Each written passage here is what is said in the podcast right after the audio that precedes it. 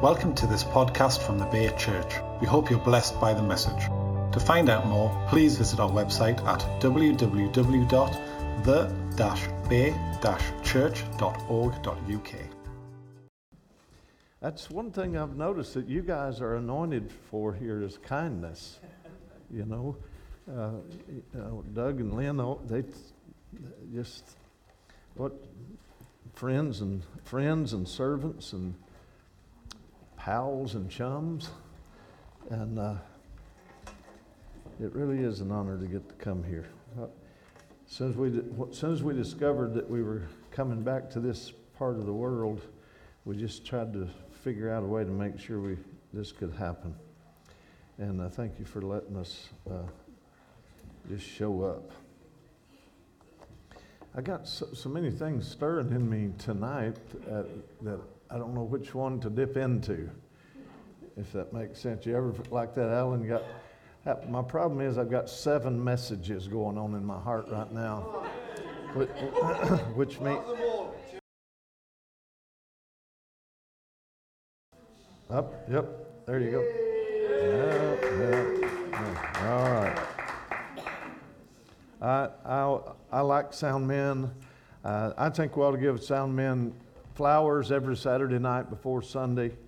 I think you ought to always treat them because they, they, they, they have more power than anybody in the church. They can just they can just shut you down. You know what I'm saying? Or they can raise you up. Uh, a little a little piece of writing that I'll just I'll just share with you real quick. That sort of sets a little bit of the tempo of what I what I think I might share tonight.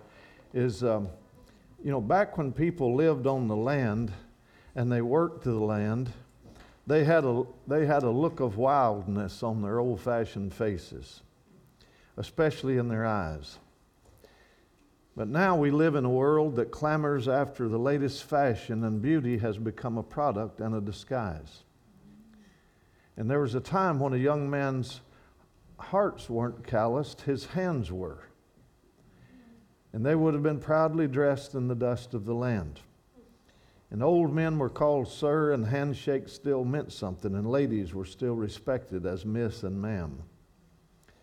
And hats were taken off at the door, and gentle smiles were found at evening fires. And the deepest sense of belonging to the land was lived out in the beauty of the songs that were remembered around the hearth. But when the poets no longer can hear the song of the land, they have no notes to sing, and their children cease to learn who they are. And then they grow up and refuse to dress in the dust of the land, and ashes lay cold on the hearth.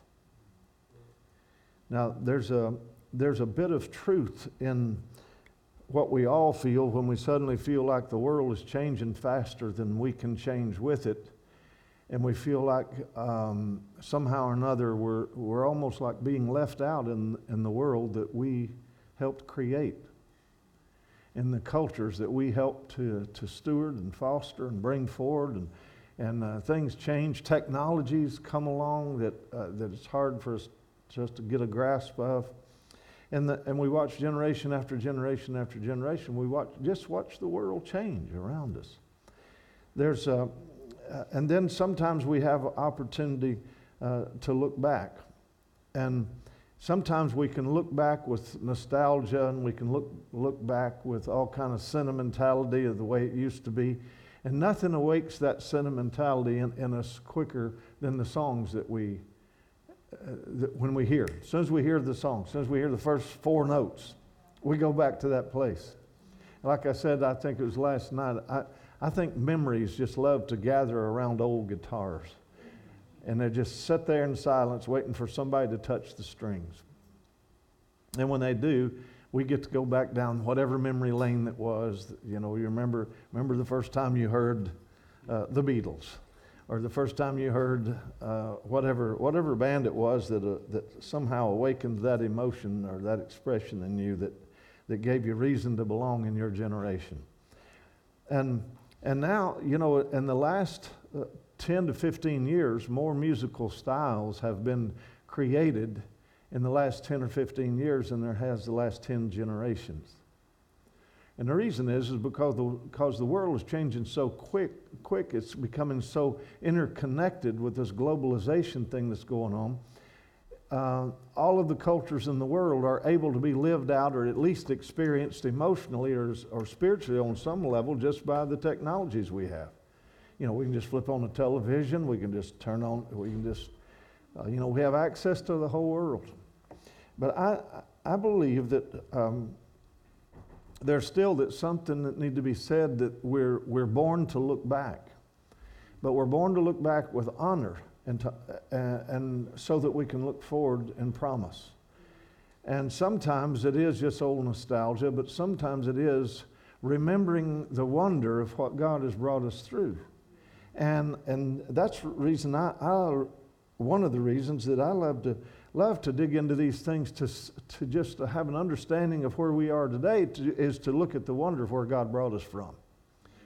Uh, you, you, know, I, I, I, come from seven generations of redneck non achievers. And uh, uh, it was a, a strange, a, a strange upcoming for me. Um, I, I, guess um, well, I'll, I'll read you a, a writing here. I'm, I'm from Kentucky. I grew up loving pocket knives, beagle hounds, dirt roads, and lies that used to be told on the courthouse bench. Fish tales and snake tales, and I swear it's the truth tales. You just ask somebody. I'm from Kentucky where skinny old men crouch with bent shoulders and they close one eye and smoke through toothless stories about days of soldiering. I'm from Kentucky where borrowed laughter flies like lies from under the feathers of a thousand dollar hat while million dollar horses chase each other to the roar of drunken cheers. I'm from Kentucky where I once walked along Skaggs Creek young and quiet in gentle days and skipping rocks they filled me with loud thoughts and wild dreams, and sycamores were left and forgotten. I'm from Kentucky, so if I smell hickory burning, biscuits and gravy waiting, kerosene mornings on fes- or fescue in the wind, I know that home might be far away, but it's not gone. I am. I'm from Kentucky, so Scotland and Ireland and Wales and England, they chase each other through my veins they sing and they dance and they love and they fight each other. They always have. And one day they always won't. I'm from Kentucky, so my Cherokee, Powhatan, and Osage feet, they cause me to walk like I'm sneaking up on something before something sneaks up on me again. And I'm from Kentucky, so my family tree branches, my family tree, the branches hang low with the weight of secrets and pain, and still trembles to long ago thunder, and by the grace of God, they still buds in the spring. Always has and always will. I'm from Kentucky, where old dreams stand behind me like weary victims, and some lie still in the smoky shadows of yesterday's wars, where memories speak to one another about lost days and forgotten friends. I'm from Kentucky and I've lived on roads that lead to forever, but they're paved with nowhere to be. And if it cost a quarter to go around the world, I couldn't get out of sight. So I danced with stormy winds until I was gone. I'm from Kentucky and I left 45 years ago. I boarded, I boarded an outbound dream, going to fix the world and walk on water. And now I'd like to just lean back in the shade and dip my feet in a creek and fix me and tell that sycamore that I did not forget that I'm from Kentucky. So, oh, it's, uh, we, we got our journeys that we travel. And uh, somewhere along the way, God causes us to uh, become who we're created to be, and then sometimes we get to realize it. A lot of times we don't.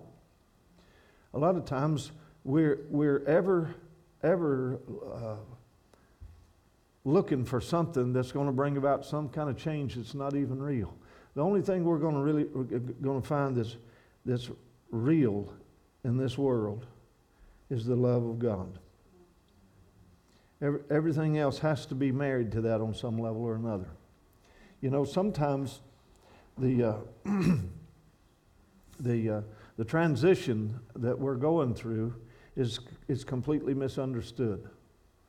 The, uh, see, transitions in life a lot of times are spoken of as these described in birth, birthing terms. But I see transition as, as, as, that, those old knowings that are still alive and are whispering their dying breath while the new day is already born, but we're uh, unable to speak clearly enough to be understood. And what makes it difficult is the confusion as to who to listen to. Do we listen to yesterday's wisdom or are we going to listen to tomorrow's hope? Because both of them have something valuable to say. Now, I read that and I shared that with you guys the last time I was here. And I talked to you a little bit about what that I felt like there was a transition coming that was going to feel like a bunch of unknowns. And it, but and the unknown can be scary because we've already grabbed a hold of the world of a world or a life that we think has become comfortable because we understand it. And I know that this is a strange way to start a message on a Monday night. But I'm, I'm just feel like I'm supposed to tell you tonight that you're about to have such a powerful, God given transition into a new day that you may not recognize the old things. And for a season, you're going to be so in awe of what God is doing that you're not going to, you're just not going to be able to believe that where you are. Because the transition is going to be so sovereign and it's going to be such a, a time of the holy presence of God is coming. So that the overflow of the worship of this house can bring people out of their sycamore and into, into seasons of healing and, and into seasons of knowing the goodness and the greatness of God. There's folks that are, that are hidden away right now in, in some of the darkest seasons they've ever experienced in their life. And they don't know, they don't even know the, the, the awakening that's coming to their lives. And, I'm, and I, I, I, I'm just telling you that there is a wisdom that's already been deposited in, in this house. And, uh, and uh, part of what the Lord showed me was is that, that, that you're going to be a people that walks in the wisdom of a thousand storms, but and because of that, you're going to be able to speak to storms now, and they will obey. There, uh, it's not going to be so much as praying and trying to work up a lather of faith to see something break through. Uh, you are in a season right now of a beginning of seasons of breakthrough that will be calming storms. It'll be cur- cursing and breaking diseases. The Lord's going to give, give songs in this house that are going to, going to overflow into life, into the, into the, those that, that are moved by the Holy Spirit to find themselves through all of their disappointments and through, through their pains are going to, start to, to taste and see that the Lord is good because of what this house carries. And it's, it's not going to, you're just not going to have the privilege anymore of the way it's always been the way it's always been is now over. Amen. And, and I just, I, I, I, you know, I feel very strongly about this, this word tonight is, is, is a shift that is going to go into almost an accelerated immediacy of a whole new knowings of God.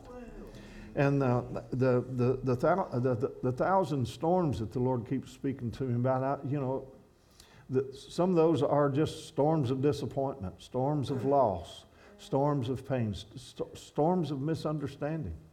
Storms, uh, you know, you can, if you walked through the, what must have been the dominant thoughts within the minds of all of those that Jesus said, Get in the boat, we're going to the other side. And when I got out in the middle of the, the, the, the sea, that is when they got a, a rude awakening. Because, all, uh, you know, uh, for, a, for a boat to be in a storm is, is not a big deal. But when a storm gets in the boat, it's a whole different thing. Boats are built to be in the sea, but is the sea built to be in the boat? And, and, and so, you know, they're, they're out in the depth of it all. And when this storm comes up, all they know is, is Jesus don't care because he's asleep. But when he woke up, he had something pretty profound to say and to do. uh, you know, they knew that he didn't care at that point. You know, that, he's, you know, they were, you know, do you realize why they couldn't speak to the storm? Because there was more storm in them than there was in the sea. So, had they spoken to the storm, all they would have done is caused the storm to be, uh, be even more outrageous because they were carrying more storm than was out there. That's one of the reasons that Jesus could wake up and he spoke what was in him. He was speaking from a place of rest and, and surety. And see, the thing is, the whole reason that whole thing went down is because they forgot what he said. He said, We're going to the other side. But they thought halfway across is when they realized they're never going to get to the other side. Had they trusted the word of the one who was sleeping in peace, they would have been able to sleep in peace as well.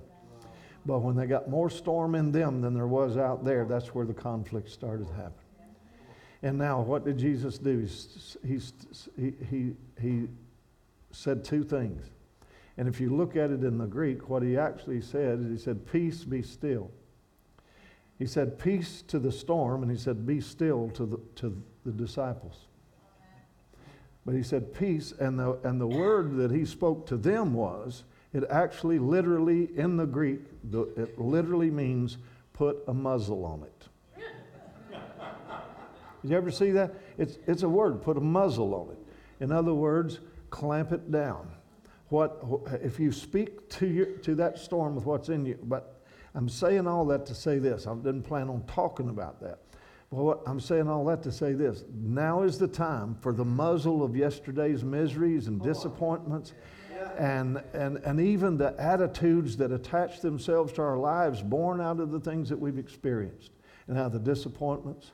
We really have to mark a moment uh, of shift now.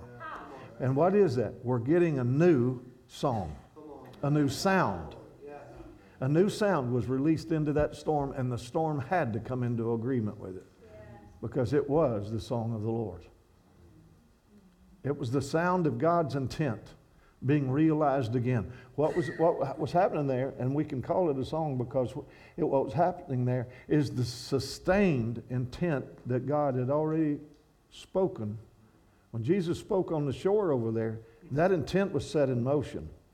But when you get when they got halfway across, they forgot the lyric. they forgot the song.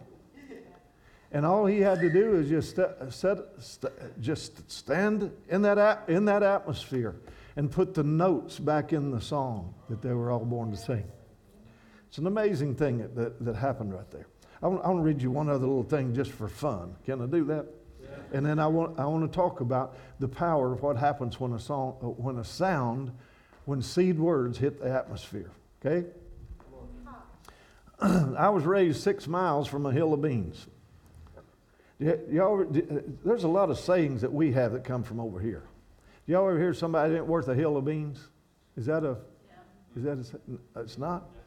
I, I've always just been curious how many of our sayings, you know, that, uh, that we have because you know so so much we're Scots, Irish, and hillbillies. And a hillbilly is William Augustus, Duke of Cumberland. That's where we get our hillbilly, hillbilly from. So anyway, I'm going. I, am just going to try this because I'm here, and I'm and if and if it and if, and if you don't like it, I, am leaving in just a little while. but but, uh, but anyway, there's an old, old saying in, uh, where I'm from. It says, "Ain't worth a hill of beans," and uh, and so I just turned that into a place called a hill of beans. I was raised six miles from a hill of beans, but I don't know enough to tell you how to get there. But if it'll help you find your way, our zip code was, our postal code was EIEIO. I left there 40 years ago on a blue moon night, and if you buy me a strong cup of coffee, I'll tell you where I might have been. If not, I'll tell you where I'm from for, for, for free. I spent most of my years in, the, in, in institutions of lower learning figuring out how to get in out of the rain. Did they ever, over here, do they say, you ain't got enough sense to get in out of the rain? Do they say that? Okay, all right. Uh, He's, I, have spent most of my, the years of my uh, years in institutions of lower learning, figuring out how to get in out of the rain. I've become good at it, One of my teacher mentors was an old man named Fat Daddy. He was forever recalling people that he knew that did not have enough information or God given ability to get in out of it. So I surmised long ago that that bit of knowledge is somehow important. However, I must admit that even after becoming experienced at it, I still sometimes find it difficult to process thoughts while raindrops are hitting me in the head. I'm sure that we all know people that it could be said of them they don't know very much, and others are accused of not knowing anything. But I can truthfully tell you that I have some relatives that I've spent fo- time with these folks that didn't even suspect anything. but Fat Daddy was not one of them. He suspected everything and he suspected everybody, especially some knucklehead ignoramus that didn't have enough sense to get in out of the rain. He seemed to despise them. I could tell by the way that he would jolt and cut his eyes toward old man Slade and grunt right before he would growl out his words when he would spot one of them. He'd say, he and old man Slade, you know, they were excellent despisers. They had the uncanny ability to make a living sitting on the porch of the Hill of Beans post office, looking up and down the street and identifying all the people that didn't have enough sense to get in out of the rain. They were masters of their craft and they were fully given to the dis- this discipline. They could do it even on sunny days. They knew who couldn't get out of the rain. Somehow they just knew. And Fat Daddy was a spitter, and Old Man Slade was a whittler. And neither of those talents got in the way of their mission, their life given mission. They would just spit and whittle for hours and not speak a word. And then suddenly one of them would snap out of the quiet at the sight of an oncoming, card holding, wet-head ignoramus club. Well, Fat Daddy would brace himself and he would say, I will declare, even that fool right there knows that all that glitters is not gold, and you can catch more flies with honey than you can with vinegar, and money doesn't grow on trees. You should never trust a man that a dog doesn't like because early to bed and early to rise makes a man healthy, wealthy, and wise, and beggars can't be choosers. Where there's a will, there's a way, because a closed mouth catches no flies. He knows good and well that a bird in the hand is worth two in the bush, and a squeaky wheel gets the oil, and an apple a day keeps the doctor away. So don't count your chickens before they hatch, and a leopard can't change its spots because if it walks like a duck and quacks like a duck, it's a duck. It's not a, it's not a leopard. And of course, the early bird gets the worms, and they don't know they don't throw the baby out with the bathwater. A watch pot never boils when good things come to those who wait. So never trust a skinny cook when a rolling stone is gathering no moss. Waste not, want not, because cloudy mornings give way to clear evenings, and two heads are better than one. So make hay while the sun's shining, and into every life a little rain must fall. So finders, keepers, losers, weepers, but God helps those who helps themselves. No rest for the weary when the road to hell is paved with good intentions, and every tub sits on its own bottom. And of course, that's no hill for a climber, so never thump a free watermelon. now, I didn't just fall off the turnip truck, and I wasn't born yesterday. And even I know you've got to stop and smell the roses, even if you, you're sitting in tall cotton, because cleanliness is next to godliness. And, it's, and it goes without saying that he was a really good man, but that fella right there, he ain't got enough sense to get in out of the rain. Now, if a man lives on a dirt road and he carries a pocket knife and can somehow make a living spitting and whittling on a post office bench, there's really no reason to question the validity of his stories or the wisdom of his words. Now, don't get me wrong, I believe Fat Daddy to be a level headed man because he always had tobacco juice running out of both sides of his mouth at the same time. However, I have learned that sometimes it's a wonderful thing to lay aside old logic long enough to take a walk in the rain. I'm not sure that Fat Daddy and Old Man Slade would agree, but I try to look up every chance I get. And I'm learning to look for those days that the sky is filled with the kind of rain that untangles your life. I'm not sure that all rain is supposed to be gotten out of. I have found that sometimes walking in it is better than running from it. Yours truly. Now,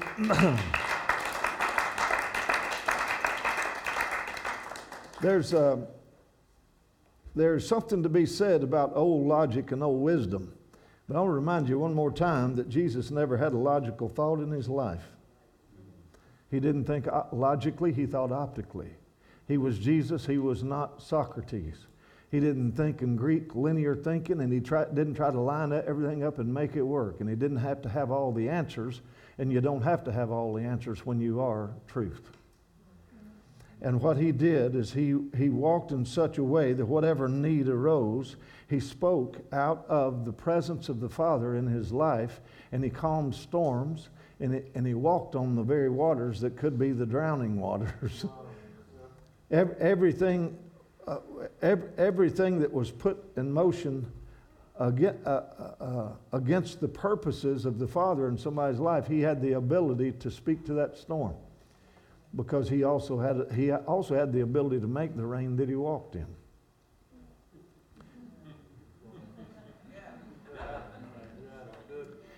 to me, that tells us that we've been given permission to walk in our prophetic destinies and, when necessary, pray up a storm another old saying. Uh, but praying up a storm can be praying up uh, a storm of righteousness. Uh, it doesn't have to be the storms that the enemy brings that are destruction. And uh, again, I know an odd message, but I want to tell you there is an anointing coming to this house to pray up storms that will create the high winds of heaven in this realm that is going to, that is going to stand and resist, stand against all storms of destruction that the enemy has set in motion to come against us. What it is, is we're just realizing that all of those, uh, to realize that we are the people of God is to, re, is to realize that we are the people of God. I mean, uh, uh, to even imagine what that, the people of God, people who demonstrate the power of God in the face of all adversity. Demonstrate the power of God in the face of pain. Demonstrate the power of God in, in the face of economic disaster. Whatever it is, whatever storm it is that comes against humanity, there is a remnant of people that God has chosen to be able to stand in faith, stand in power, yeah. and not move in religious rhetoric and presumption, but actually have a language of life in them that shuts down storms for other people. Jesus didn't have, Jesus didn't have the storm. Jesus wasn't living with the storm in him. And I think that's one of the reasons we're going through this season of transition in this house that's going to step us out of the old, just the old knowings into the new beings. It's, it's like, which, which are we going to lean to? Wisdom? Yes, we can lean to wisdom. But there's something about stepping out of the old wisdom into the, the actual manifestation of what we've gained through those, through those storms. Uh, amen? Yeah. Now, y'all have heard me talk about in the music realm, you've heard me talk about some that there's this word sing. Now, the, the song that's coming to this land is going to be a, is going to be an atmosphere shifting sound and song. Now, this week is, is you know, that, that word sing that I talk about, where it walk about. I'm going I'm to give you an, a, a picture of that. The picture of that is actually, couldn't be more stark than the celebration of this week. This has been an amazing week for me, by the way. Uh, this is the, the 46 year celebration of giving my heart to Jesus this week. Wow. And uh, and then the day we left to come over here to see y'all, that was uh, me and my sweetie's 41st anniversary. And, uh, and, and so, and then I realized after I got here that there's also something was marked at this past week that, the, that actually changed the whole world musically. There was a musical event that happened this week in, in 1969, the most famous music festival at, that ever happened in the world. There it was. A whole generation. And, and, it, and everything about it was just uh, almost unpredictable in the way that it happened. First of all, it wasn't even going to be a, a music festival. It was going to be a gathering of just a small music festival. So it was going to be a musical event, like a concert kind of thing, going to have two or three bands. And what they were going to do is they were trying to raise enough money. These guys, these young guys got an idea. Well, let's just do a music event and we'll take the proceeds of that and hopefully make enough money. We'll build a recording studio so that we can capture the sound. Okay? That's how simple it was. Just a little, a little small thing because that was about to be lived out in the big dreams. And so they, they scheduled the thing, and then it, it started getting out of hand. Because right at that time in history, uh, the, the nations, our nation was in upheaval, and the nations were in upheaval. The Vietnam War was going on. There's all kinds of things that were going on at the time. But it was right in the, at a time in a generation where, like in 1967, everything shifted because uh, what had happened prior to that is the music had suddenly become the language of nations on levels that it never had because now they had recording process that they'd never had before. It had promotional devices and, and, and communication mechanisms like radio and marketing and all this was just starting to form. You got to remember, we, in the light of eternity, or even the light of the, look how many thousands of years man has made music on the earth. But then there was a generation only 50 years ago where nobody had ever, ever heard rock music. A whole new multicultural, it was sounds of nations cross pollinating, really. And all kinds of people groups cross, you know, merging, and this sound uh, was born out of that. And uh, the sound of rock music. Now, we can look to certain places and certain cultures, and I'll say it, certain lands and certain communities that carry these signature sounds that suddenly begin to be heard and reshaped all of the world's thinking toward music. not long before that, like, is, is like 1945. But, but here's my point there was no such thing as rock music 50 or 60 years ago. And then right before that, 1945, there was an old guy from Kentucky walked onto the stage of the Grand Ole Opry, and a whole new sound was born that night. A fellow named Bill Monroe from a place called Jerusalem Ridge, Kentucky. And he played a song called Jerusalem Ridge.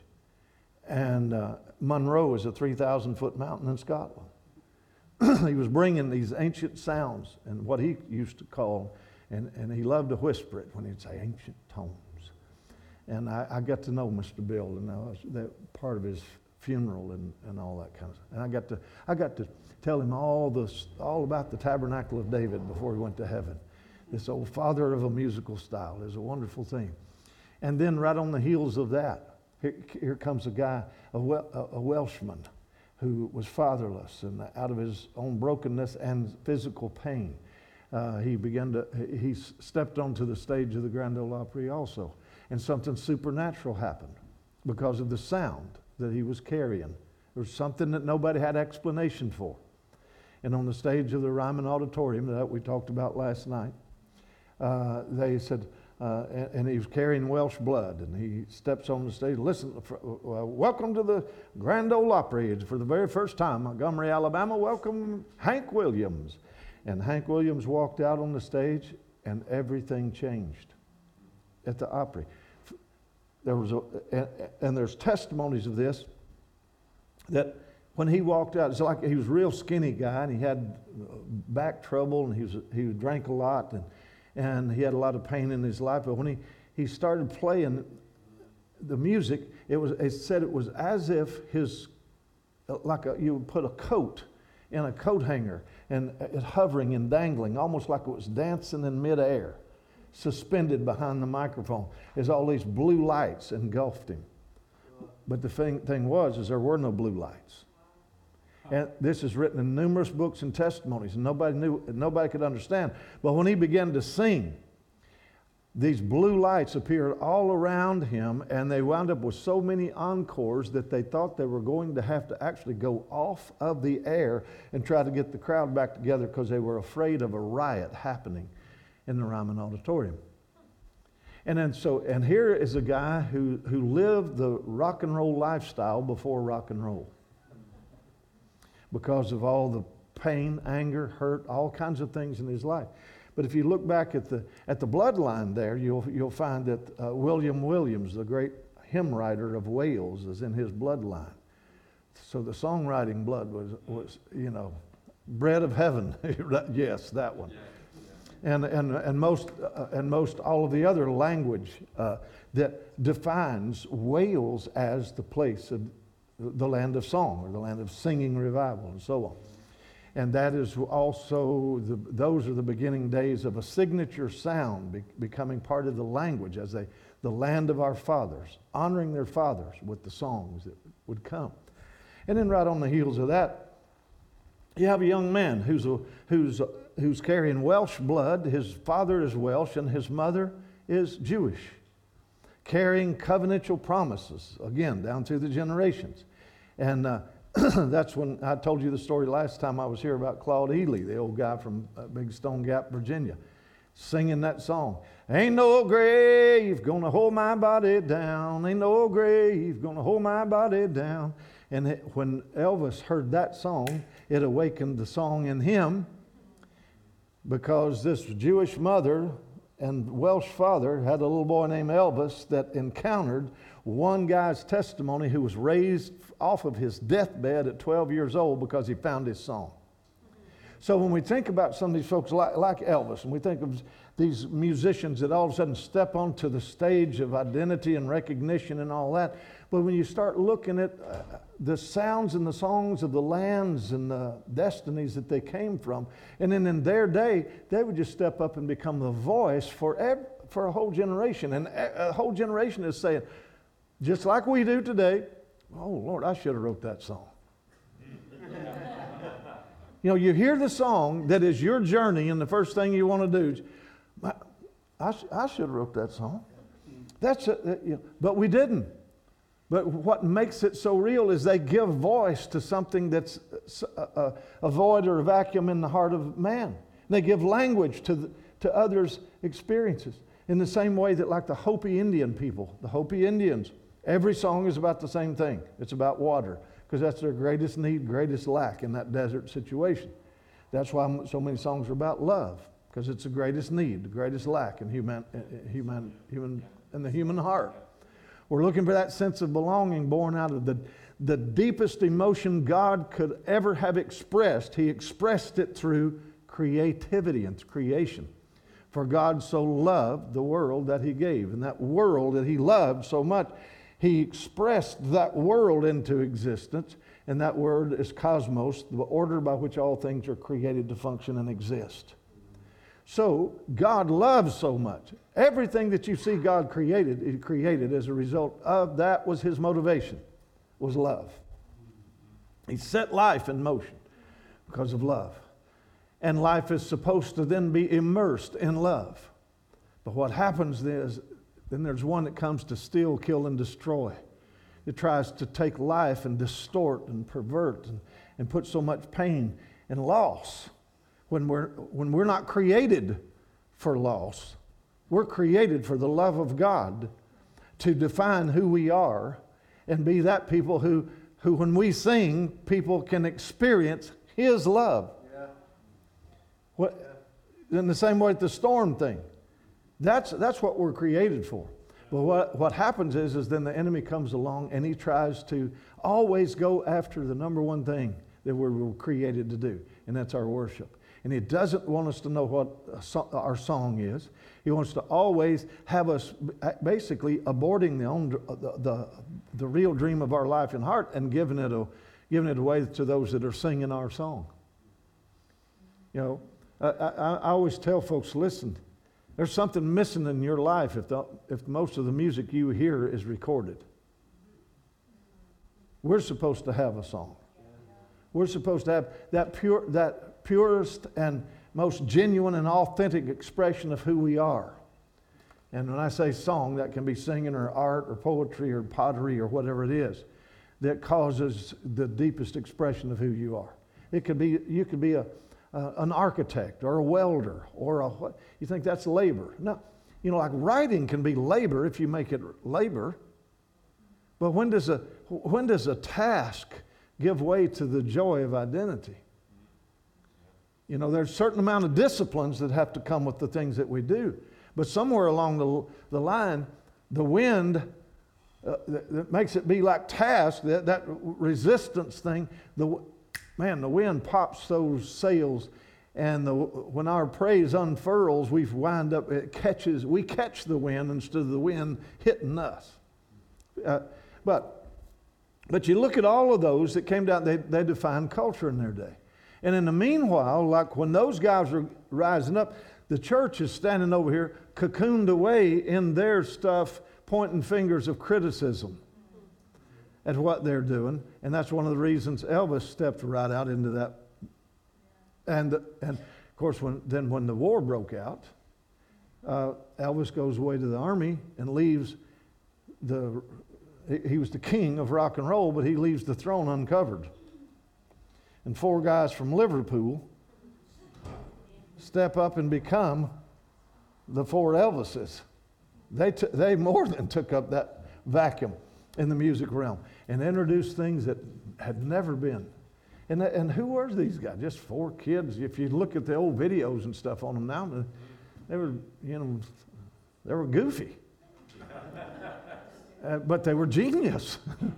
you know, they were strange. You know, they're making jokes and, and uh, they didn't know, they didn't, there's no way they could have understood the enormity of what the, they were doing any more than those other guys could. When Hank Williams walked out that night and began to sing his pain, and that supernatural thing that happened there, and, and strangely enough, it was a blue light. Okay, Elvis goes away to war. The Beatles step in, and uh, about 1967, when, when, uh, when Elvis came back from the army, uh, everything shifted. And because Sergeant Pepper's Lonely Heart Club Band, when they did Sergeant Pepper's, what they did is they created a soundtrack for the drug culture at their own admission and in, in interviews that, that you, they'll tell you that the psychedelic music was also uh, built, uh, uh, created in such a way to create atmospheres for the LSD that Timothy, uh, uh, what's his name, Leary had already determined, and there was a theology connected to that. It says, We will change the world, and here's, get these words heal all nations with LSD and music. And so they began to create the psychedelic sound that would enhance the experience of the drug. I'm not some conspiracy, fear driven guy. I'm just telling you what happened. Okay? I'm not, and, and, and so the minds of a generation are now being messed with, and, it's a, and there's about to be a whole other thing happen that brings a sense of spirituality to it that is a perversion as well. Are you okay with this? Because I, I, I'm going some, somewhere with this. Now, what happens is, when that, when that happened, the Beatles come and take the throne. 1967, Elvis comes back home.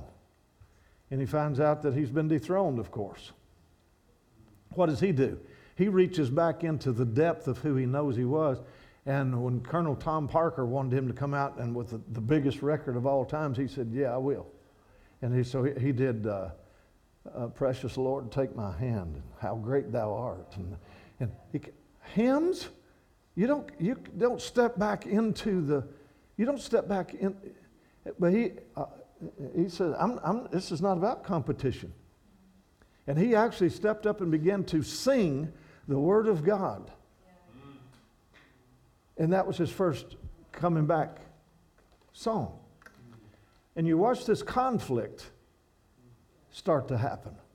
And then about two years later, and of course, he married Priscilla at the same time, and that's conflict too. But, but what happens was, is now two years later, this event begins to happen that's going to change the world. and at the beginning of Woodstock, and first of all, it didn't happen in Woodstock. Do you know that? It didn't happen at Woodstock. It happened, that place fell through last minute. And so it happened, actually, this musical thing that changed the world happened in a place called Bethel. Yeah, they lost it. They lost their deal. And a farmer said, I'll, I'll, I'll, he offered his land, which in the face of harvest, he gave his land for the event to be held there at Bethel. Now the word has gone out, and, and they've already put out the advertising. And remember the logo with the guitar neck and the dove sitting on it? It wasn't a dove, it was a catbird, which is an, an American bird that sits in the trees and makes the sounds of cats and freaks cats out all the time. meow, meow. It'll do this cat sound. A bit of an impostor, you might say. I don't know what Cat Stevens thought of it, but. now, folks, that was funnier than that. but when this thing started, now you got a half a million people have shown up at this, in the middle of the field. A half a million people in a generation. And now the first sound is getting ready to happen. And you know what the first sound was? They walk, a guy walks out with all of his minions lined up across the stage, and they all sit down and they cross their legs. And his name is Sri Swami Satchidananda. Yeah, everybody say that 10 times, and you get a whole new prayer language right here on a Monday night. But when he walked out, he says, My beloved brothers and sisters, and, he, he and he's, uh, I am overwhelmed with the joy to see the entire youth of America, a generation gathered here in the name of music. In fact, through the music, we can work wonders.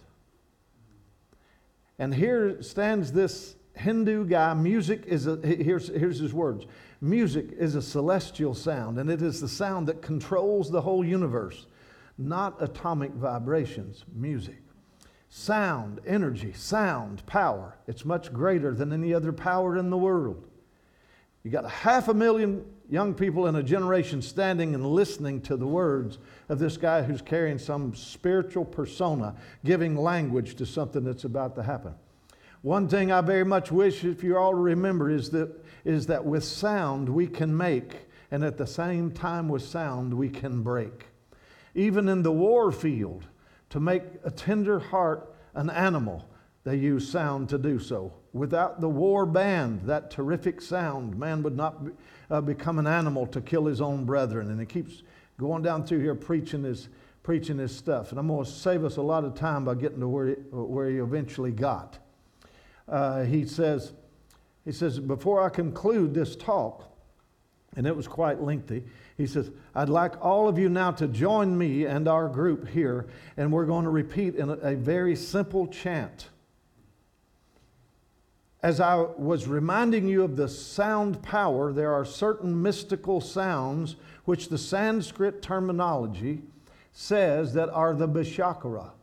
And, I, and I'm, that's, I'm probably destroying that word with my southern English, but, but, but then he says, which are seed words. We are going to use, here, here's his words, and I quote, we are going to use three seed words or mystic words to formulate the chants. And if you will all join me with your whole heart, after the chant, we're going to have at least one whole minute of total and complete silence. Not even the cameras are going to click at this time, because in that silent period, not one, that one minute of silence, you are going to feel the great spiritual power. You're going to feel this great power of the sound and the wonderful peace that it can bring in you and into the world, into the whole world. Let us have a sample of that now. And they begin to do this chant. And it is called, it's the, he says the words will be Hare and one is Am, and uh, which is the, the, second word. The first chant will have these two words, Hare Am. Hare, they start doing this chant. Now, uh, this does anybody have any idea what this chant was that it gave voice to with a half a million people in a generation? Let me, let me. Hare means the remover.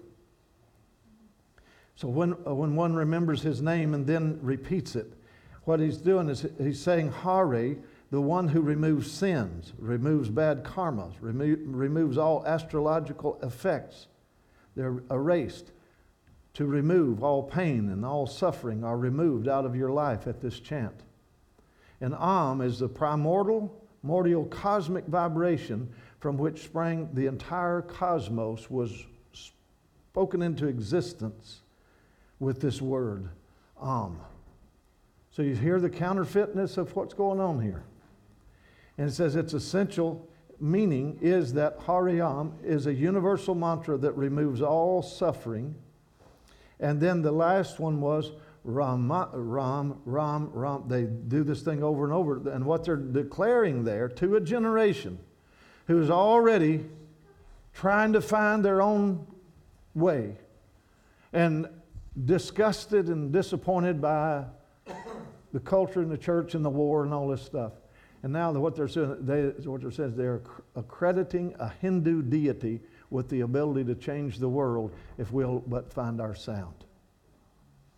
And that was, of course, in 1969. But in 1967, this, out of England had already been created this, this uh, soundtrack. And then so in, so in 1967, Summer of Love, they all show up in San Francisco with flowers in their hair. But the Beatles didn't come. Did you know that? The Beatles didn't come to that. But two of them did. They didn't play, they came in disguise. They came incognito to see what their music had created, and that's when they realized wait a minute. They're jumping off buildings, they're having uh, you know, free sex over here, and they're having, and they're ODing, and they're jumping off the bridge, suicide. And the Beatles realized immediately the death that was in that.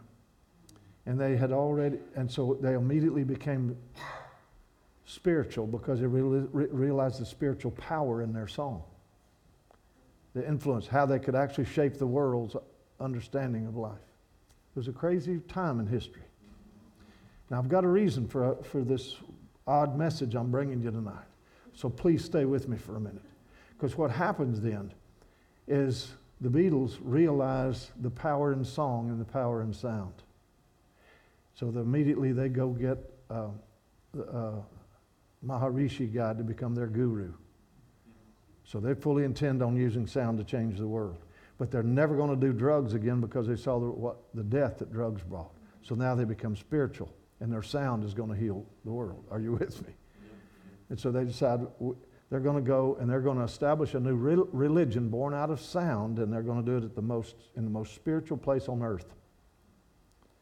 They're going to go to the Mecca of all song. Does anybody know where that is? They went to Bangor, Wales. What? Wouldn't you think it would have been Egypt or Me- Mecca or? No, but they went to the land of song. And the Maharishi, and I've got pictures of them sitting in the room, and, and even the, the Stones got off the, the, the, Rolling Stones and the Beatles were going to be the ones who led this new world religion and, and, and music or sound. A crazy thing just happened in the earth. 1967. But it soon fell apart because the Maharishi guy, they were feeding him bazillions of dollars, and the, and the wheels come off of that because he's buying prostitutes and using all this bazillions of dollars. And they, even they, their own hearts wouldn't even, what? They're disappointed, shut that down, but they'd already created the sound around the sitar and so on. So that's when they brought Ravi Shankar into the picture. And Ravi Shankar if you remember, y'all remember Bangladesh, My Sweet Lord, and all that, singing to these Hindu gods and all this stuff. But now what they've done is they brought Ravi Shankar in to undergird that sound because they realize the spirit, spirituality in the sound. And, and, remember, Moody Blues did a song called, called Om? It was this chant. It was one of their big records, was this chant. And so the whole world all of a sudden turned spiritual, and everybody t- was seeking some sort of answers in, in humanity. And they're turning to drugs and music, sex, drugs, rock and roll, everything that appealed to the flesh is what was going on. And it was finding its voice through the music. And now they get the Ravi Shankar, and he winds up in an illicit affair with a Welsh girl. Hmm. And they have a little, they have a daughter, and her name is Norah Jones. But they never and so Norah Jones never claimed her father, though, because of all that would have been born out of that. But if you listen to the Norah Jones singing, you'll hear some of that sacred seed of the land. Again, covenant, blood, multi generational purposes of God. And different generations have opportunities for someone to just step out of the ranks with a pure sound or with a sound that identifies the conflict in the spirit realm over a land and all of a sudden everything shifts. Okay, with this being said, can we get crazy enough to believe that God's got some Davids in the fields. Can we believe, are we, can we be crazy enough to believe there's some Asaphs and some Jeduthans and some Ethans and some Kenaniahs? And there are some that are actually carrying the complete and total opposite of what shaped an entire generation. Now there steps up a generation that says, wait a minute, the song of the Lord is a powerful force that can calm storms and, and release healing and release life and release a harvest of the nations, is what the Tabernacle of David is about. It's not about a group somewhere, in, uh, it's not about Hillsong being able to influence the church. It's not about Bethel being able to influence the church with new sounds. And where all, now to be successful or valid in the kingdom, we got to try to sound like Bethel. You know, I mean, I'm there. I teach their worship schools. I'm there all the time. I love it and I prize it and I value it, celebrate it. Thank God for Brian and Jen everything that's going on there. But that may not be the sound that wants to come out of this river.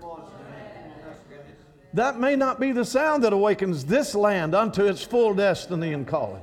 There, there might be some, there might be some, some, uh, some, some Viking blood that needs to be sung on this land. You know, there may be some old Saxon blood that's laying back there waiting for promises of God. Some, someone walking in the cool of the evening in a forest around here, and purposes of God were awakened, and bloodlines were stirred for a future day that will carry harvest. Far more powerful thing than has ever happened in this land. Can we get past the transition time? Embrace old wisdom and step into new knowings and listen to the new song and the new sound that will come. I believe that's what uh, you guys are about. But wait a minute, we don't have all of the, the big deal uppity technologies and buildings, and if we had bazillions of dollars. You know. No. David stepped out of a shepherd's field with a kinnor wrapped around his arm and played a song that awakened all of heaven, and earth had to come into agreement with an intent that had already been set in motion. And that intent of God is still in motion waiting for another generation to get their song and get their sound. And now, uh, in a place like Woodstock, you have a whole generation standing there, and all, and, and all of these that no one had ever heard of. Nobody had ever heard of these. Any of them, really. I mean, they had these little cocoons of influence that they were, uh, uh, for example, Maharata Danda guy he gets up and does his thing. And, and that night at Woodstock, the world is about to change. And it did, guys. It really did, didn't it? But the world's about to change. And as soon as this guy gets done putting this basically a spiritual blanketed curse over a generation, you know, and again, I'm not a fear guy, but I'm just telling you, we can look back now and see the results of what came out of it and all the death that came and all of the ripoffs that came and all, all of that. Because there's an enemy come to steal, kill, and destroy. Yeah. Two kingdoms of conflict. Yeah. Two kingdoms are in conflict here. And we lost some, we won some, but what happens next was profound and powerful. Because what happened was, is they couldn't get the band in that was supposed to open the show because they're stuck in a traffic jam. There's, and some, some folks, some of the bands never made it to Woodstock. Tried three days to get there and couldn't even get there because of the traffic. You know, and like uh, Joe Cocker, of course, he blew the place away. And you had uh, many others uh, that, were, that were from England. And, uh, uh, but Rod Stewart, he didn't even he didn't show. You know why? Because him and his band got in a fight the night before, and they had to cancel out their spot on Woodstock. So you had all of this crazy dynamic going on. But the, but the band that was supposed to uh, and, and you remember, uh, and I got an iron butterfly. They, the, the, the helicopter broke down and, and they couldn't get them in. And everybody realized we're thankful that Iron Butterfly actually didn't make it in because that was the, really the first metal band. And they said that they would have probably created such passion and emotion, there would have been a riot and a lot of death if they'd released their sound. That's these secular folks writing that kind of stuff. Because in those days, their sound was so aggressive that it stirred something on a whole nother level, on a neurological, spiritual, and cellular level of humanity responds to music and aggression. And these folks knew some of that stuff, right? But then, but who opened it? Because they couldn't get him. Well, they called on a guy that says, Hey, you're up. And he's supposed to play tomorrow, day after tomorrow, at 9 o'clock in the morning or something, but he's there, and so they throw it to him. You know who it was? No, Bob Dylan didn't even make it to Woodstock. He lived three miles away and didn't make. He had just been in a motorcycle accident, had a concussion, and he didn't want to be around all the noise.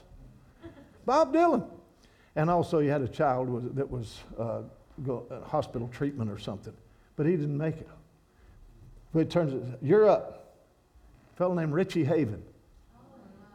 Yeah. And Richie Haven is called to, to open Woodstock. Well, who's Richie Haven? Nobody knew who Richie Haven was, and he's about to be the first voice heard. Richie, Richie Haven was a, was a you, you say, I, who said I know? I do. Yeah. Well, Richie Haven was a, was a, was a, uh, was a young man who didn't consider himself to be a singer or a musician. He was a poet. And he heard that down in Greenwich Village, they had a whole new breed of people down in Greenwich Village, and they were calling these people beatniks. And so he goes down to find out what a beatnik is. And he gets there, and it's all these people sitting around, you know, playing music and quoting poetry and all this kind of stuff. And it was uh, like early beat poet stuff was going on then in Greenwich Village. And he, that's when he realized, he says, I must be a beatnik. But he's like a six foot seven or whatever black guy that don't look like a hippie beatnik. He didn't look right in a headband. He didn't fit in the culture at all. And he wasn't musical, but somebody got a guitar and taught him. He, he didn't know how to make a chord on a guitar, so what he did is he just did, uh, gave him an open tuning, and he would hang his thumb over the back of the guitar and just play it up and down the neck like this. But his right hand had that African syncopation and rhythmical kind of thing that he could marry his poetry to. And so, in his awkwardness, he's there, he, but he thinks he's going to be one of the cool hippie guys that plays day after tomorrow. It's some dead time of the day. But no, now suddenly he is the opening sound. And he walks out to do a sound check, and when he gets out on the stage to do a sound check, remember, a half a million people, and they've got an SM57. The sound men will appreciate this, but an old cheap Shure microphone this long hanging over, and his friend is about to play congas, and he's playing a guitar into a microphone to 500,000 people. And he walks out uh, to do the sound check, and just, uh, and now his father was a gospel singer. And they just tell him sound check, and so just out of the spontaneity of the first thing that comes to his mind is he hits a chord and he says, Freedom! freedom. And he starts singing an old spiritual that his father sung in church. Just out of a crazy thought. Sometimes I feel like a motherless child.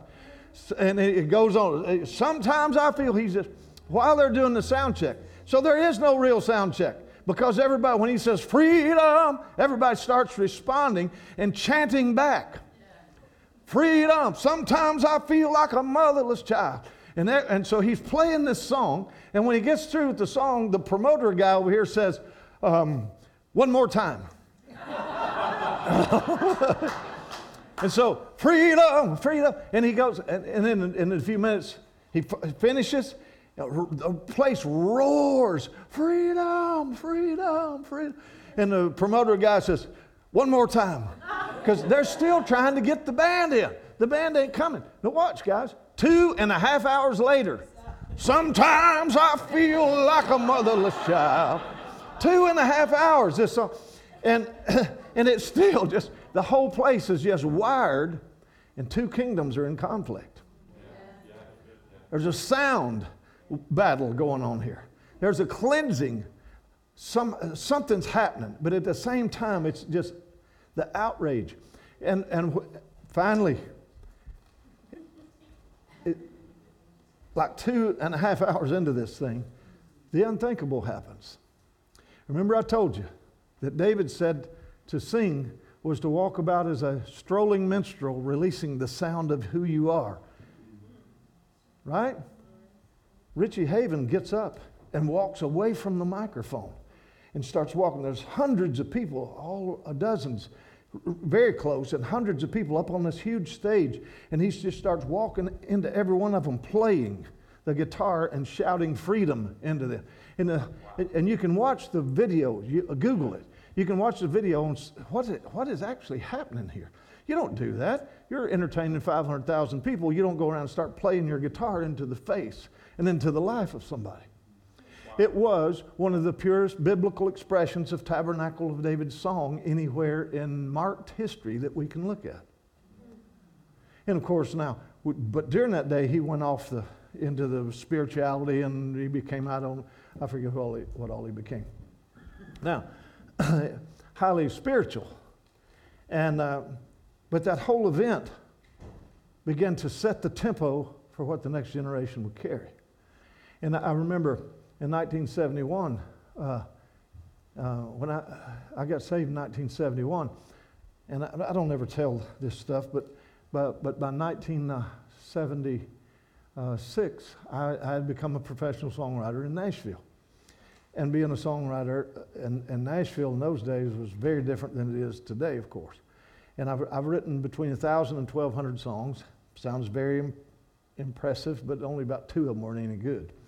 So, but, but anyway, in those days, in 1971, I walked into a concert one night in 1971. And uh, I don't know if you remember uh, Kris Kristofferson. He was a big deal in 1971. You know, Jesus was a Capricorn. He ate organic food. He believed in love and peace and never wore no shoes. Remember that? You know, everything was peace and love. And, and, uh, and, and here he was, a Rhodes Scholar, you know, coming into the country music world and uh, bringing a, a, depth of poetry and actually scholarship to the, the whining sound of country music. And, but, in the, and but there was a, at Belmont University in Nashville, there was this big concert. And he was the headliner and had Joe South. Remember him? Don't it make you want to go home now? He was the opener. Then Jerry Reed followed next. You, I don't know if you know who Jerry Reed is, but when you're hot, you're hot, and when you're not, you're not. Da na na na na na da da da da. He had that, and at that time he had a big, song called Amos Moses was a Cajun, and he lived by himself in a swamp. He hunted alligators for a living, and he'd knock them in the head and stomp. Boom, dock, boom. Great guitar player, real funky country swamp music, you know. And and now everybody's wait, Joe South is being booed off the stage because the sound man was doing a bad job, and then he's, fist fights are about to break out. And we're sitting in the middle of 5,000 people, and it's just turning ugly. And they get Joe South off. Here comes Jerry Reed and just wears it out, has his doo wop background singer girls, and they are horn band, the whole thing. Big, spectacular stuff. Then they take the intermission. And then they said, ladies and gentlemen, uh, Ralph Emery was emceeing, and he walked out after the intermission. He says, ladies and gentlemen, uh, please welcome to the stage the singer, singer, songwriter, songwriter, Mr. Mickey Newbury. Well, who's Mickey Newbury? and so this young guy comes walking out carrying a gut string guitar, wearing a t shirt and, and uh, blue jeans. And he didn't even have long hair. You, you can't be cool in 1971 and not have long hair. He walked up and he sat down with this old gut string guitar he started whistling with the guitar. 5,000 people are stunned to listen to what this guy is saying. And morning came and found her at the window with her nose pressed to the glass, and the dew was like a broken diamond necklace left scattered on the grass. And she slipped from my side, and she stands at the window and watches the rain. And I wish I was blind and could not read her mind and see all the pain. But from here where I lie, I can, uh, I can see a tear in her eyes as she cries out for him and not for me. How many times must a piper be paid for his song? And we, everyone began to hear the most beautiful depth. I, I wish there was a willow tree leaning on a lazy breeze, moving like a midnight train through rainy Georgia. I wish there was a grain of sand laying in a baby's hand, falling like a diamond chain into the ocean. But a grain of sand is all I ever wanted to be. So just lay me down and let the water wash over me. Wash over me. All, this wasn't whining, crying in your beer country music. It was beauty. And every 5,000 people are sitting there hearing these songs flow out of this young guy that wasn't cool. And my life changed. In that moment, I found out I was a songwriter. Uh, look at this principle. So, uh, Saul, Samuel said, Saul, you're going to go up the road tomorrow, and you're going to run into a band coming down the hill. And when they play, you'll be changed to another man. That's a biblical principle. There's people in this room can tell you where they were the night they heard Kurt Cobain. There's people in this room can tell you where you were the night you heard such and such. Wait a minute, they're not even Christian. They were carrying a gift of God in their life that's without repentance. And they were, they were a prophetic voice. See, prophecy is not about telling you what to do, it's about awakening who you are in the same way, like biblical mentoring. Mentoring is not about telling you what and how to do. Mentoring is about loving you so much that you cannot keep from doing what you were created to do. That's what David set in motion. And now we have influences of the world telling us awake and carry the gifting and the creativity we were created for. And the only thing we have to, uh, we wind up doing in the world is we emulate the emulators that are emulating the imposters, the imitators and the emulators. And because that feels successful, looks successful, sounds successful, so I'll be that. But in fact, they were carrying something to awaken the uniqueness of who the sound you were. And of course, that night, I just got to tell you, I was changed. And within, uh, within just two, three years, I was a songwriter in Nashville. My destiny was set in motion, born out of here. And the beauty of a boy from Texas that had fallen in love with songwriting on the dark nights that he spent in the military in England. And over here in England, something would happen when it would rain, that would, which was every day.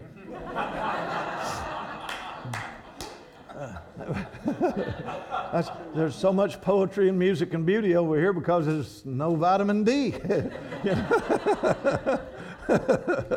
so, in that emotional place, it just comes right out of the wind, right out of the rain, right out of the storms. It's, we're supposed to be those that are, that are uh, and, and, and, this fellow, his name is Mickey Newbury, and I asked Mickey one time, I said, man, what happens when you, you're a songwriter? And, and, and no, realize this. Everybody in the world cut his songs, 14, 12 or 1,400 cover songs. Frank Sinatra, Ray Charles, Elvis, everybody in the world cut his music. And I asked him one time, I said, Well, what happens if you're a songwriter? What happens if the well goes dry? And he says, Well, I write a song about the well going dry. Because if you're a songwriter, you're a songwriter. If you're an artist, you're an artist. And you, and you, learn, you learn how to honor the seasons of influence into your life when um, painting is going away. Honor the season that something is being deposited because you're going to have a new song on the end of that. You're going to have a whole new expression on the end of that. Don't, you don't dig into the deep recesses of depression and despair. It's all over fear driven. Oh, I better sing, I better do, born out of fear. That's one of the reasons we wind up emulating the imitators and the imposters because it gives us voice. And it's not always our own. I know I'm getting a bit deep tonight, but I'm going to tell you something, guys. A song is getting ready to come out of here that is going to, is going to move something in the spirit realm. It's going to cause this, all of this chaos and craziness that's going on in the spirit realm and the nations right now. This nation is not anywhere close to being done. It's not be, eh, eh, and the invasion of all the dark forces that's going on in the spirit realm in this nation. This is the one that's right now getting a song that's going to awaken harvest in the nations of the earth. And, now, let, now let, let, let, me, let me start closing because you know it takes me an hour to do that.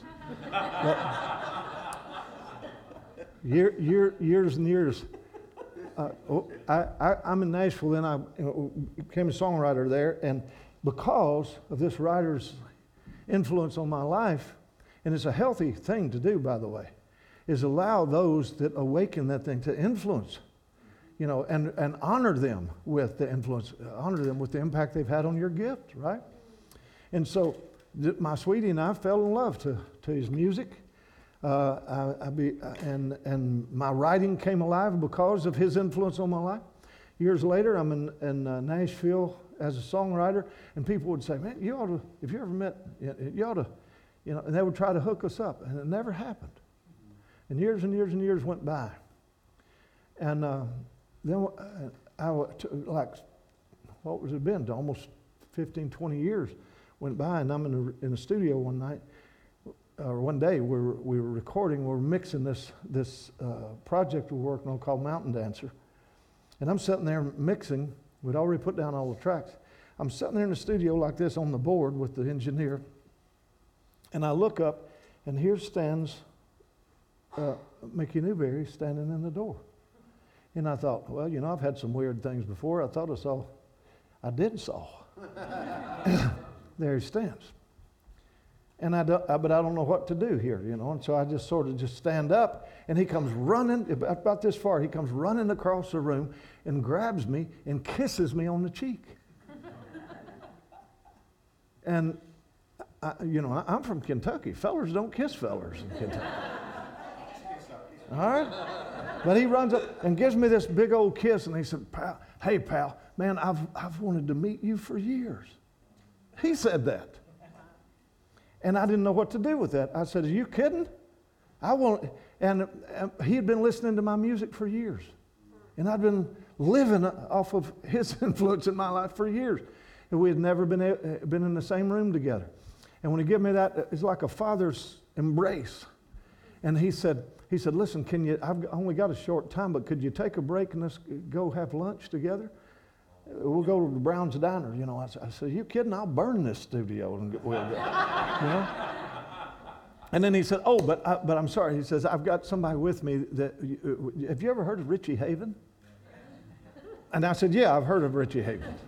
And he said, well, is it okay if he comes along for lunch? And I said, yeah. And so we go to, to eat lunch, and now I'm thinking, well, where's this going to go? So I sat down and I said, you know, I may never have an opportunity to, to so I just very openly, I tell him, I said, man, yeah, I've wanted to meet you for years, but my wife and I, you know, we fell in love to your music. We've, we've prayed for you for years, and we know you'd be going through something that was dark. We'd be praying for you. And I said, I don't know if you, if this means anything to you or not, but I can remember we used to do 21 day fasts for you and your family. And, and, he's, and both of them are sitting there trying to engage with whole, this whole thing. And I'm thinking, well, hey, I may only have one shot at this. I just started speaking life into them. Yeah. And just uh, in every way that I could, find ways to honor and respect and without flattery. Bible never says one good thing about flattery. Yeah. But, it, but, but God honors honor. And so uh, out of that, and then from then on, for us, you know, the rest is kind of history. But he said, you know, anytime I'm anywhere doing a concert, he, he would uh, send uh, messages, you know, free, pa- free tickets backstage, please come and see me, the kind of thing. And we were always somewhere else, and it kind of never worked much. Every now and then it would. And, uh, but he, he uh, if you would hear him sing, there was something in his voice that was so powerful, and he didn't realize it. And, uh, and if you go hear him in concert, he would have so many encores that it'd get ridiculous. And, and he said, he told me one time, he says, I learned how to fix that. He said, that encore thing, it can get crazy. And, and for example, he said, I just sing till they leave. and that stops that adulation, adoration thing. He says, I got, I got a song to sing. And he said, I want their lives to feel my music and their melody and the, and the lyric. But this encore, encore, encore, he said, that's for stars.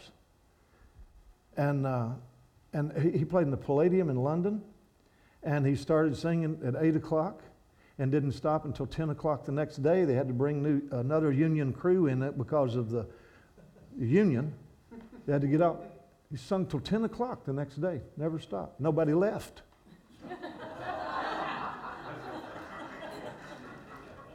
now, let's jump forward a bunch of years. I'm, I, at the time, I was part of leadership of a ministry called Morning Star. And I, at the time, I, I, used to train horses. And so I was out in the round pen working with these horses. My telephone rings, and it, my telephone went off. The horse come untrained. And, but I answered it, this is years later, and, and I hear his voice. He said, Hey, pal, what are you doing? I said, What are you doing? He said, he said, I really need to talk to you. And I said, Well, all right, what's, what's happening? He said, I'm dying. He said, I'm in, or- I'm in Oregon right now and I'm dying. I've already died twice and they brought me back. And he said, Would you be willing to come to Oregon and help me finish some songs I never got to finish? And I, uh, immediately I left, took it out of there the next day. I go all the way to Oregon and go in his house, and there he is laying on his deathbed, basically with all the tubes and all this stuff. And you know what? I'll make this story short. You know as well as I do, it wasn't about writing songs. Yeah, we wrote some, and for four days, I actually laid there beside of him on this big old king size bed with a television mounted on the ceiling and had wires and tubes hanging out of him. And every now and then he would raise up and he would take my guitar and he would go to that place. And, and I said, I said, what, Mickey, about this, this uh, encores thing you were telling me? That's what he told me. And I said, what, what, does that, what does that mean to you? He said, well, I'm going to tell you. He says, I never understood this. Maybe you can help me with this. He says, when I would be singing in a group of people, he said, I could feel someone walk up behind me and put a robe on me. Whoa. And when they would lay that robe on my shoulders, I would begin to sing. And he said, You can't tell anybody that. He says, None of my friends would understand that. He says, But man, I'm dying. He said, I got to tell somebody. He said, But somebody would put a robe on my shoulders, and when they did, I would sing and nobody would leave. And I said, Mickey, did you realize that that is a mantle? And uh. I said, What is this mantle? He, he said, uh, uh, uh, Can I be honest here with you? I said, That's a mantle. He said, What the hell is a mantle? You know, you didn't have Christian languages, Christianese for any of this. And I explained to him about a mantle in the Word of God. And that we were there for four days. He's telling all these old stories and stuff, and I got ready to leave. I said, Man, I wish I didn't have to go, but my little girl's birthday is tomorrow. I got to fly back to North Carolina. And he reached over and took up a piece of paper and he wrote a line on there. And he said, Here, give this to Ramey and tell her to finish the song. And it was one line. It said, When darkness falls all around us. And so I took that and uh, as I was walking out the door, he said, he said, hey, pal, let me tell you something. He said, uh, I think you're supposed to get, to get the robe.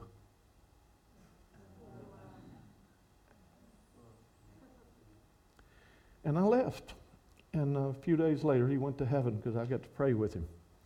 Led him to the Lord. He, he gave his heart to Jesus.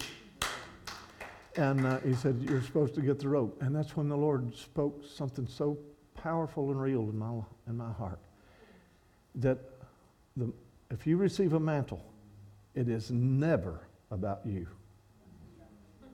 It is never, ever about the one who receives the mantle. God will entrust you with a mantle for musicians if you will be the one that'll be faithful to make sure it's given away. Rather than just worn. And see, right now, there's a thinking and a mindset throughout the body of Christ. If we can get the mantle, we get identity, and we get, therefore, we get self worth, and we get power, we get influence, we get this, we get that. And nothing could be farther than, than the truth. That is fan based Christianity looking for a place to be heard. And that is not what mantles are about. Now let's jump forward to two years. Of course, Mickey's in heaven, and I'm at home in Nashville then, and I get a phone call and this guy is, uh, uh, is, I hadn't heard from him in years. There's a guy called me and he said, he said, hey man, where, where are you? I said, I'm at home. I'm in Nashville. I'm at home. Give me your address. And I said, what, what, are you, what are you up to? He said, just give me your address. He said, I, I, I'm, I'm going to ship you something. I'm going to FedEx it. You're going to be home a few days. Yeah. And, he, and I said, where are you? He said, well, I'm in, I'm in, uh, in Jamaica. What are you doing in Jamaica? He said, I don't have time to talk. Give me your address. I'm shipping you something. And I said, What are you shipping me? He said, Have you ever heard of Richie Haven? I said, Yeah, I've heard of Richie Haven. And he said, Well, I just bought his guitar. And this rich guy gave, uh, I'm telling you, obscene amounts of money for Richie Haven's guitar that opened Woodstock. And he said, I'm sending it to you. It'll, it'll be there in three days. And he shipped it to my house. Three days later, Richie Havens' guitar is sitting on my porch. And you know what I did with it?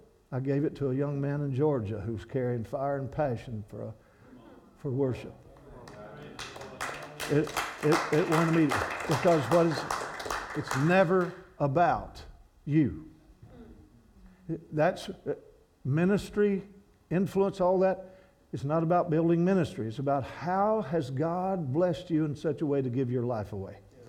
What is, the, what is the very best thing that can happen in the kingdom by you giving your life away? That is what it's about. And, there's a, and that's what David did. And there is a bunch of Davids rising up now out of the shepherd's field. And they're carrying sound, they're carrying song, they're carrying lyric, they're carrying poetry, they're carrying power, they're carrying influence, they're carrying impact. All of those seeds are there. And it ain't some um, um, um, wipe your head out and give access to some hellish idolatry of this world to have access with those seed words into your life or anybody else's. The word of truth, the word of God, truth is going to be, be awakened and sung again. And truth is going to be flowing out of, the, uh, out of Zion into the streets again. Amen. And it's not going to be born out of secular craziness and, and, and empowerment through identity. It's going to be our true identity is being found because the ones that are going to be king don't even know how to spell it. That's what that was David's whole issue. He had no political prowess, no ambition, no anything. He walked out with a servant's heart, and some loudmouthed demon god speaking through a giant rose its voice up and began to dominate the airwaves and dictate the, the, the agenda. And this kid said, Not on my watch, you're not. And he grabbed an outrageous strategy born out of intimacy with God and out of the passion of his heart. He took out a giant, a giant fell, and a whole generation now are released into their destiny. That's where we're heading now, guys. And I, I just want to pray that and speak that over this house right now. And I, but I, I, I usually don't tell all of this stuff, but I feel like I'm supposed to release it as a proclamation in this house. And I know we're just in a, a, little town in England, on, in a little church on Monday night. This ain't a big deal. It is in God's heart. I'm going to tell you right now, this is a really big deal. This is a far bigger deal than a Monday night meeting. I'm just telling you. In Jesus' name, I declare over this house right now that the Davids, that the, that the, that, the Asaphs, the Jeduthuns, the Hemans, I'm declaring right now that the, that the prophets, that the prayer warriors, that, that, that the ones that are separated and set apart to release something out of nowhere, that we declare, we declare Whitley Bay to be a Bethlehem. We declare that this place to be the house where God touches the world from this place. And, it, and, and it, it may seem so outrageous, but we're declaring in the spirit realm right now that seed words will rise up here that shifts, uh, uh, uh, shifts this nation and the nations of the world, understanding who the greatness of our God is. Well, I thank you, Lord, that there, that there are those in this place that will carry song, that'll raise, uh, that will purify the water and the wells of the destiny of the land that, that we're standing on even now that this whole nation become now become alerted that the glory of the, uh, uh, of the, the glory of the king is coming back Amen. and the king and the king is already in the field. And, and things are this is a season of demarcation right now for signs and wonders and miracles even beyond the disappointments beyond beyond the delusion and beyond the pain of yesterday's what feels like failure yesterday. And, uh, but we declare right now that this will be a, a this is a band that's going to get on the boat and they are going to the other side come hell or high water storm or no storm there's something deeper within this house than there is in the winds that would stand against it and we de- we declare that the adversity that has stood in resistance will now yield to the authority that has been deposited inside the spirit and the song and the lives and the creativity of those that are in this house. In Jesus' name, this is, this is one of those moments. Right now, this is a moment.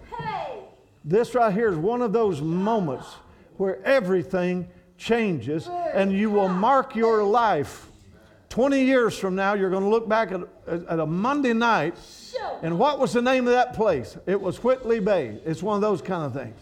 So much is going to accelerate in the next 20 years. You're going to look back, though, and remember that night. Remember that night. Uh, uh, uh, remember that night. Remember that moment. Remember that quickening. Remember that seed that broke through.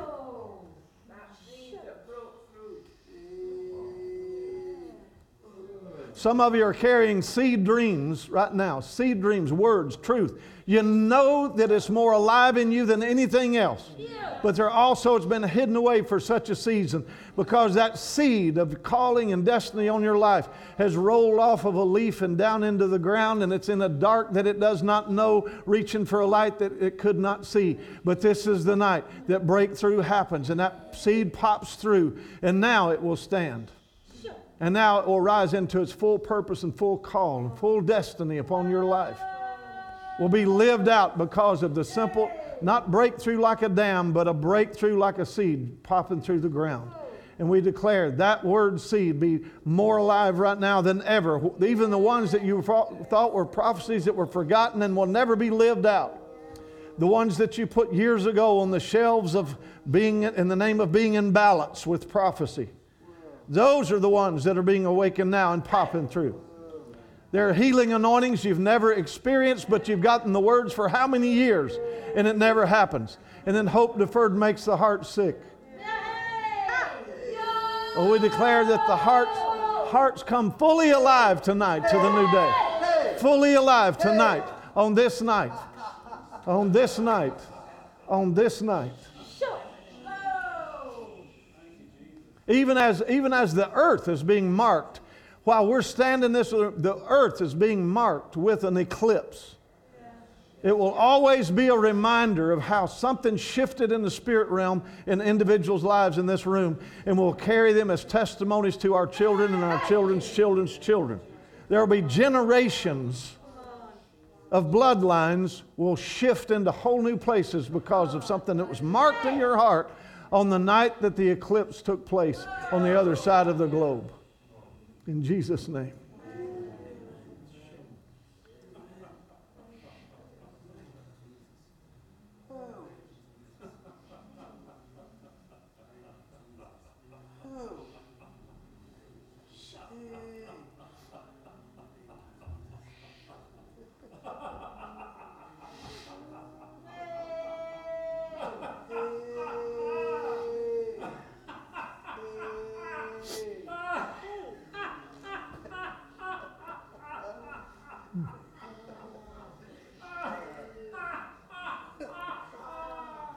Want to point out there was not one person, not one person that I talked about tonight, not one person was even really even known in any way until they walked into their moment and the seed of their destiny broke through and they rose up into, into the fullness of who they were, were created to be. This room is full of the seeds of God, the words of God, the truth of God, the destinies of generations. This room is full of that. What if have we already waited too late? Uh, are you kidding me? No, absolutely not. There's not one person in this room that has already waited too late. We have a God who is able to renew, repair, rebuild, and restore. Let the song in you come fully alive. Let the gifting and the anointing in you come fully alive. Let the healing grace upon your life come fully alive. Let the song in you. Let, let whatever you know is that dream seed under there tonight, we declare break through. In Jesus' name.